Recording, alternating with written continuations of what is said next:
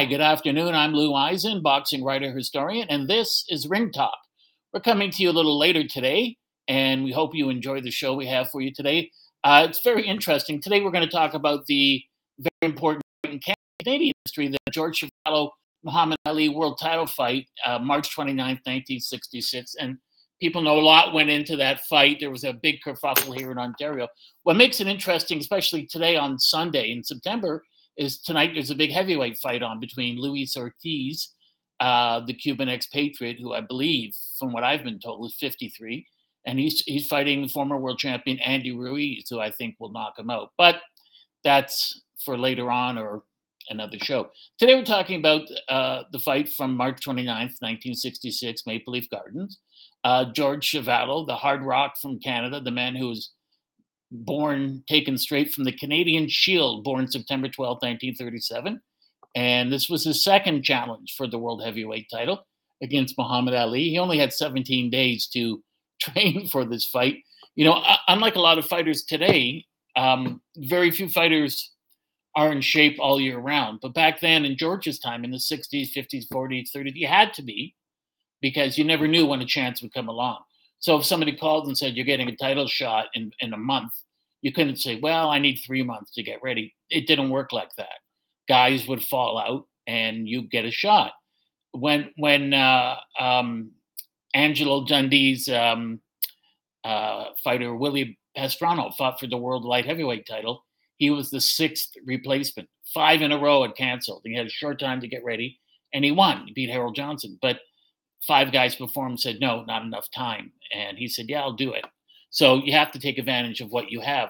A year before, in 1965, George had a shot against the mafia-controlled fighter from Chicago, Ernie Terrell, for the WBA version. And what happened was, when Ali beat Sonny Liston, February 25th, 1964, to win the title, they had a rematch. And because they had a rematch, WBA said, we don't allow rematches. But of course, everyone in boxing knew that unless you sign for a rematch before you sign for your original title shot in any weight division, the champion would not give you a shot at his crown. So Ali had to sign that. He had no choice.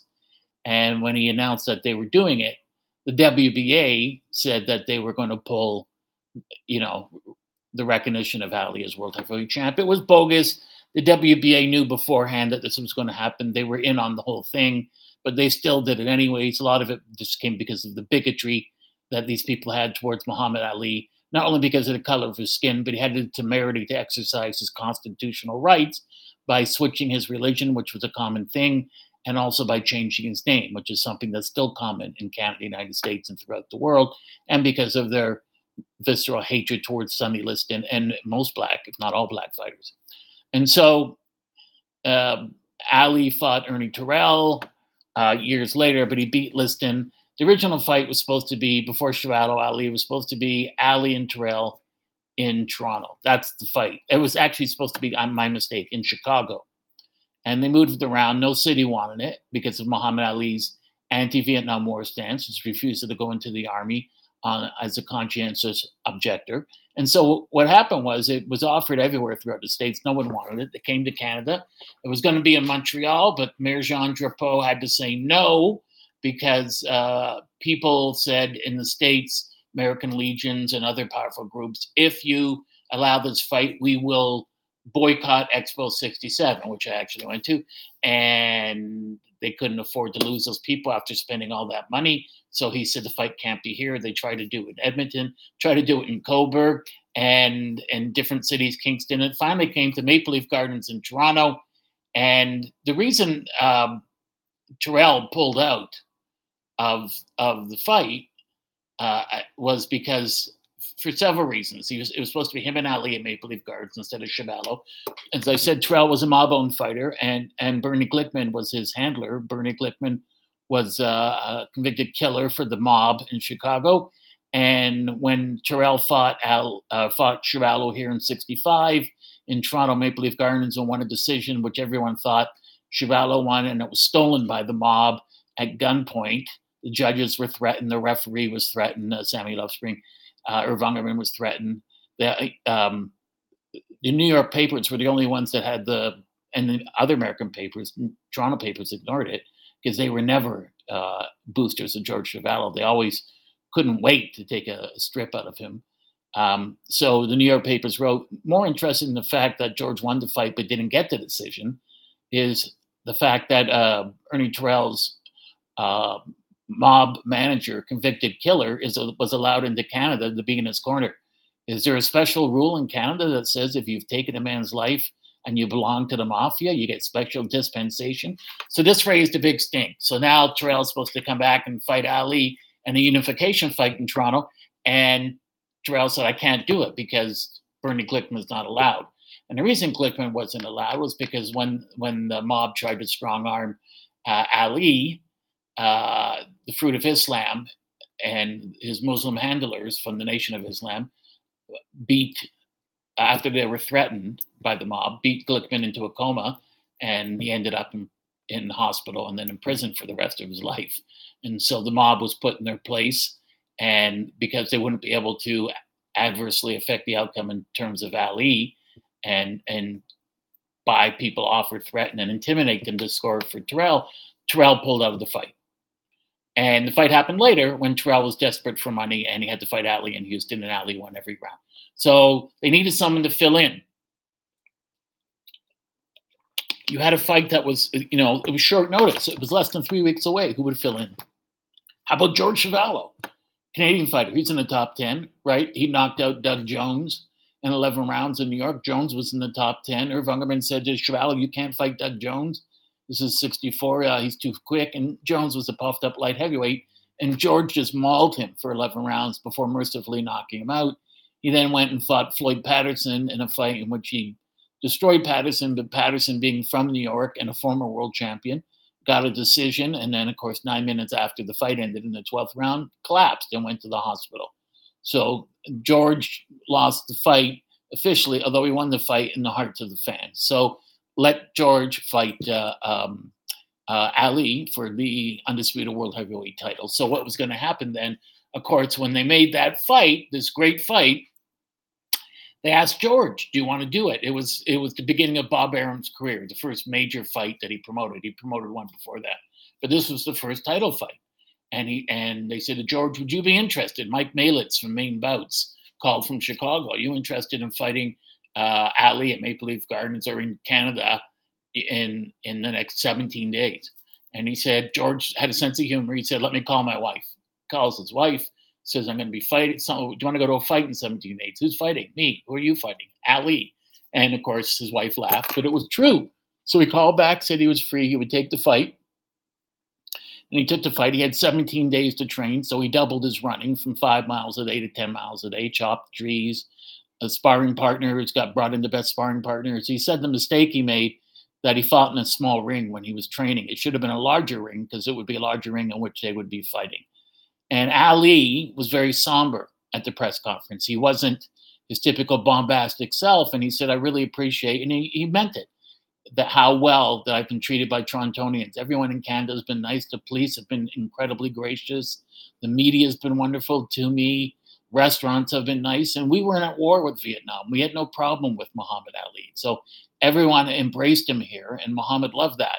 George respected Muhammad's stance against the Vietnam War and respected the fact that Muhammad had changed his name and his religion, and very respectful of that, but still wanted to knock Muhammad out because if you're the world heavyweight champion, you know, you're almost on easy street. The money starts pouring in. And they're training, and Muhammad's training downtown at Lansdowne, and George is training, I believe it's Sully's, and they're getting in shape for the fight. And this is when you had, as I said, to be in shape all the time. George was born, his birthday's coming up, September 12th, 1937, and he'll be, I believe, 85. George, believe it or not, had 93 career fights, 73 wins, 64 knockouts, more than most people have fights these days. He lost 18. Some of those losses were disputed, and he had 2 draws. You have to remember, when George started out in boxing, there wasn't really any top-flight trainers like Angelo Dundee or Eddie Futch or Charlie Goldman or Ray Ursell in Canada. So he missed those beginning steps of where you start off against easy opponents you know, and fight 6 rounds, 8, 10, 12, 15. He was fighting 15-round fights right from the beginning. And George's debut came April 24th, 1956 in a tournament, a tough man tournament sponsored by the former champ Jack Dempsey. And George won all 4 fights that night by knockout. And he started his career off. And a couple years later after that, in 58, September 15th, he knocked out one of his first heroes, James J. Parker, in 1 round to win the Canadian heavyweight title, which he fought and defended against Bob Cleroux, lost to him, beat him, and then lost to him again, although that was a disputed decision. It was the only time I know of in Canadian history where 2 Canadians, Cleroux from Montreal and Chuvalo from Toronto, were rated in the top 10 in the heavyweight rankings in Ring Magazine. George came from an immigrant family. A lot of people think he was Italian. His family's Croatian. And this is fascinating to me because when George would go to the Hall of Fame, you'd see Nino Benvenuti, the former middleweight champ, and he could speak perfect Italian, and Benvenuti could speak perfect Croatian. And that's because George said the towns they grew up in bordered each other, and each knew the other's language. George also speaks French, and could speak Yiddish quite well because there were a lot of Jewish people involved in the fight game at that time. And one time when I think he was fighting James J. Parker for the title, on a Friday night, and the promoter said to him, listen, it's going to be sundown soon, and a lot of the Jews here in the audience will leave. They have to get home, so can you please end the fight quickly? And George knocked him out in 1 round. So George has his career, but George's career is very difficult. You know, Muhammad almost had a golden parachute. George was invited to go to the 56 Olympics in Melbourne, Australia, but the Olympics then wasn't like it was today. There was no one would pay for your flight. No one would pay for the training. Or anything like that. He would have to fly himself over and put himself up. And he just didn't have that kind of money. And he probably could have won the Olympics, the heavyweight gold medal that year. Whereas in the United States, when Ali went and won the light heavyweight gold medal in Rome, everything was covered by the U.S. Olympic Committee. That didn't come along in Canada till years and years later. So George had to turn pro with an amateur pedigree, but there weren't many people in Canada around who could train him well and refine him.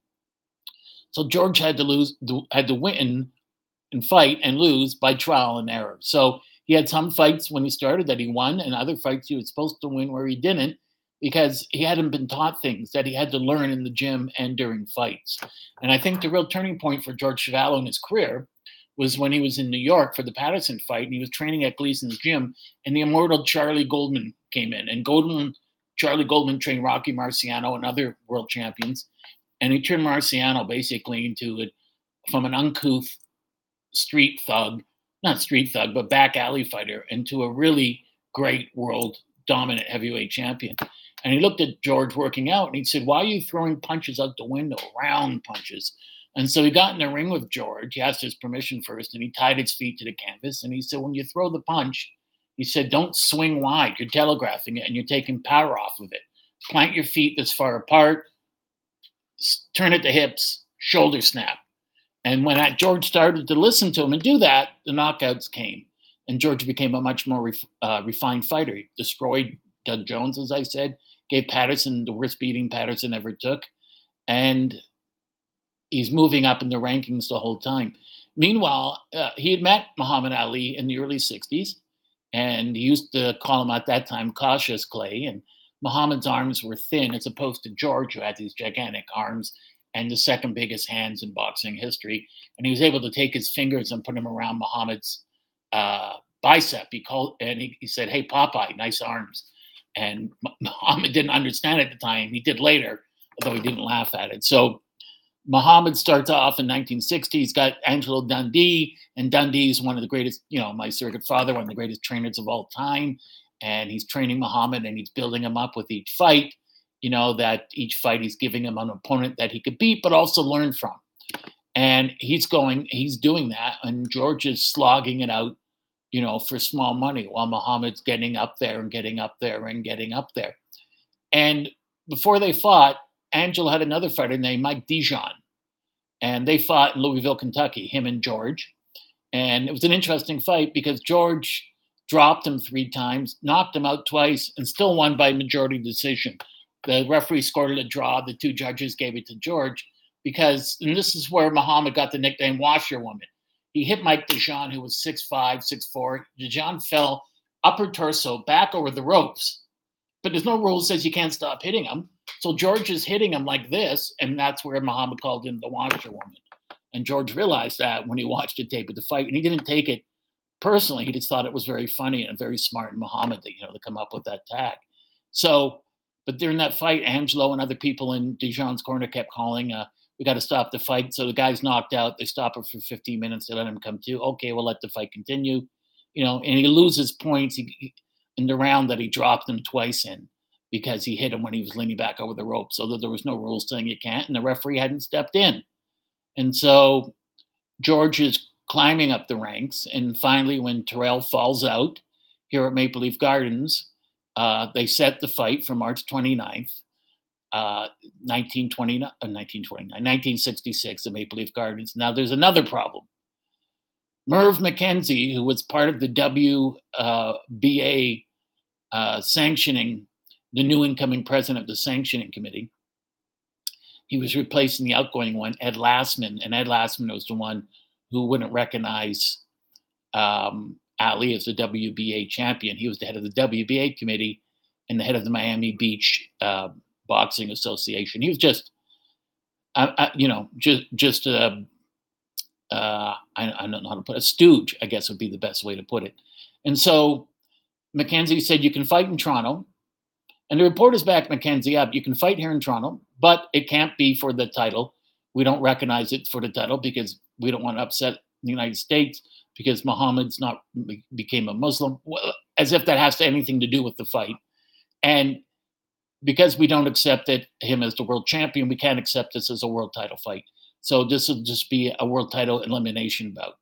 And it's ridiculous. And George was very hurt by that and disappointed that his own boxing commission in Ontario would treat him that way. And they also thought, well, you know, George doesn't deserve the title shot. But that's out of the purview of the Ontario Athletic Commission. It's not their job to rate fighters. And you know, this happened again with Ken Hayashi. They're not, their job is to make sure, to ensure that the tickets printed up are real and not fake, that federal and provincial income tax is collected at the gate, and that there's medical personnel present, and that there's police supervision. That's the job of the Ontario Athletic Commission, period. So to go way beyond that and have the media back them up, and everyone here in Toronto in the media derided George Chuvalo. He doesn't deserve it. He's a bomb. Ali will knock him out. But George had never been knocked out. He never been hurt. He never been knocked down. There was no reason to believe that. And the only person that stood up for the fight and George was Nat Fleischer, the editor and founder of Ring Magazine.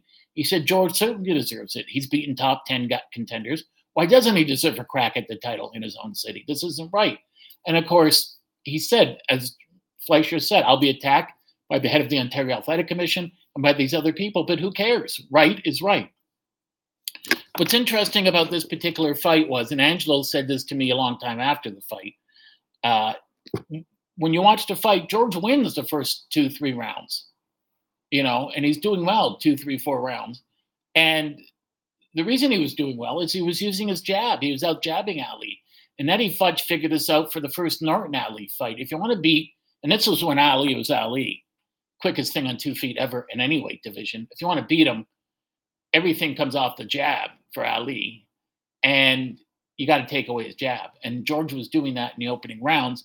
Of course, George said the one thing he never figured on, which he learned 30 seconds into the bout, was the fact that Muhammad Ali was the quickest heavyweight that ever lived. George knew that his strategy had to be, because of Muhammad's legs, you know, who were so quick, as well as his hands, that you had to get in and work his body, take away his mobility before you could go upstairs. So George had to do that. But Ali knew that would be his strategy. So Ali, because it was a larger ring, kept the fight on the outside. What amazed George is that Ali, while he was moving from side to side, forward or back, could throw shots while he was in motion that not only were quick, but incredibly accurate. He said there wasn't much power. He wasn't hurt. It looked worse on the tape than it was, but he was piling up the points. And so at times in the fight, he hit Ali low, and he was warned by the referee. And he said, when you watch the fight, it wasn't intentional. I'm leaning down to hit him. He's leaning on top of me, or I just leaned in with a shot. He, George said that Muhammad's had a special trunks and athletic supporter, which were a bit too high, which the referee noted. Jackie Silvers noted that, I believe it was Jackie Silvers, noted that Ali's trunks were too high and the supporter was too high. But be that as it may, some punches did stray south, as they often do. And Ali would point that out, but it was still a very good fight. They fought toe-to-toe. Muhammad won most of the rounds. I think the referee gave him 12 or 13 rounds, and the other two judges gave him 13 rounds. George thought he did better than that. There were people from New York who thought George won, 4 or 5 rounds. Ali was very dominant then. George was the first person to ever go to distance with Muhammad Ali when Muhammad was just beginning his prime. Now, when you say that to George, he would take that as an insult. And then over the years, he realized going 15 rounds doesn't exist anymore. It's special territory for top 10 contenders and world champions. And he was there from the first round to the 15th round. And there was a time in the fight where Ali held him by the neck and said, "Here, hit me in the side." And George did hit him. But George, people said, why didn't those punches take effect? And he said, they did, but I was so close to him, I couldn't really move my arm that much to get that much steam on him. He said, but he only did it once. And George took a lot of shots to the face, but he caught a lot of shots on his hands. And he was just concerned with destroying Muhammad Ali's body. And he was able to, because after the fight, Ali was in the hospital for a while. He was urinating blood. And the night of the fight, when it was over, George went dancing with his wife. One of the things that bothered George was, Muhammad was getting, I think, $125,000, $150,000, and which would be a per diem today. And George was getting $49,000, of which Irv Ungerman, I think, took $24,000 off the top. And then of the other $25,000, he took 50% because he worked as both the promoter and manager, which is in direct violation of the rules of boxing, not only in Canada, in the United States and around the world, but you were able to get away with it then. So George ended up fighting the greatest fighter of all time for $12,500. He had, as I said, 17 days to train, so he brought in the best sparring partners. His manager, Irv Ungerman, brought in Joe Louis and Rocky Marciano, but as George said, that was more of a pain in the butt because these guys really weren't interested in helping him fight. They were just there to collect a paycheck and to get... be in the news again. Also, Rocky Marciano and Joe Louis were certain types of fighters, and they didn't really have the right style that would have worked to get Muhammad Ali. I think Marciano would have been too slow. Joe Louis would have been a great fight, but we don't know. We do know that Chuvalo did his best from the first round to the last. His parents were there. One of the things about George in boxing, of course, was his father said to him, "You're going to quit the first time your nose bleeds." When I asked George who was the toughest guy he ever knew or faced, he said, "My dad." Now, this is the true story. Both of George's parents worked at Royce DuPont, Canada Packers. That's for Irv Ungerman. He owned the factory. And it was his mother who said, "Can you help my son? He needs management." His mother was a chicken plucker, and you got a couple cents per chicken. So she would come at recess to feed George and put food through the fence, and her hands would be cracked from plucking these chickens. His father had a lame arm, I think left arm, and yet he worked on the kill floor. He would slaughter cattle. And George never knew this, but he said, every year his father got 2 weeks off. And he said, "I didn't know that. He was never home." And he was talking to an older guy years later, and he said, "No, because your father was so afraid because of the Depression," this was in the 50s, years after, that he would lose his job, that he'd go down during his 2-week vacation, sit in a chair and watch two men do his job. Took two men to do a one-armed man's job. And it made George cry because he thought his father felt so insecure after being there that long. We all know Muhammad's story, born January 17th, 1942, into a lower middle-class black family, grew up in Louisville, Kentucky, with his brother Rudy, who became Rahman, and, went to the Olympics, and grew up in a loving family the same way George did. Both George came from an immigrant family. And Muhammad, you know, was really a person of the world. He was welcomed everywhere. He was welcomed in Canada. He used to get his suits here from Lou Miles, and he always got his suits here. Him and George became very good friends. But one of the things, you know, you have to understand about this fight was at the time the fight took place, Muhammad Ali was one of the most hated people, if not the most hated person, in the United States. He wasn't the world icon that he became later on, in his own country at least. Other countries embraced him. You know, he went to visit Nelson Mandela in South Africa in '64 after he won the title, but the racist government wouldn't let him in. But because of the bigotry in the United States, especially on the draft boards, which consisted mostly of Southerners, who were drafting African Americans way out of proportion to their numbers in society and using them as cannon fodder on the front lines of Vietnam. So Muhammad, because he wouldn't go, and he never said, I won't go. He never said, I won't fight in Vietnam. What he said was, if you can show me one black person, male or female, that voted in the last federal election in my home state of Kentucky and lived to tell about it, then I will gladly join the U.S. Army. And the deal was, he didn't have to go fight. He could just stay in the States, in Louisville or wherever, and just sign autograph pictures for the troops and on the uniform and do that. And he would not do that. He didn't want to contribute to going over and killing these dark Asiatic peoples.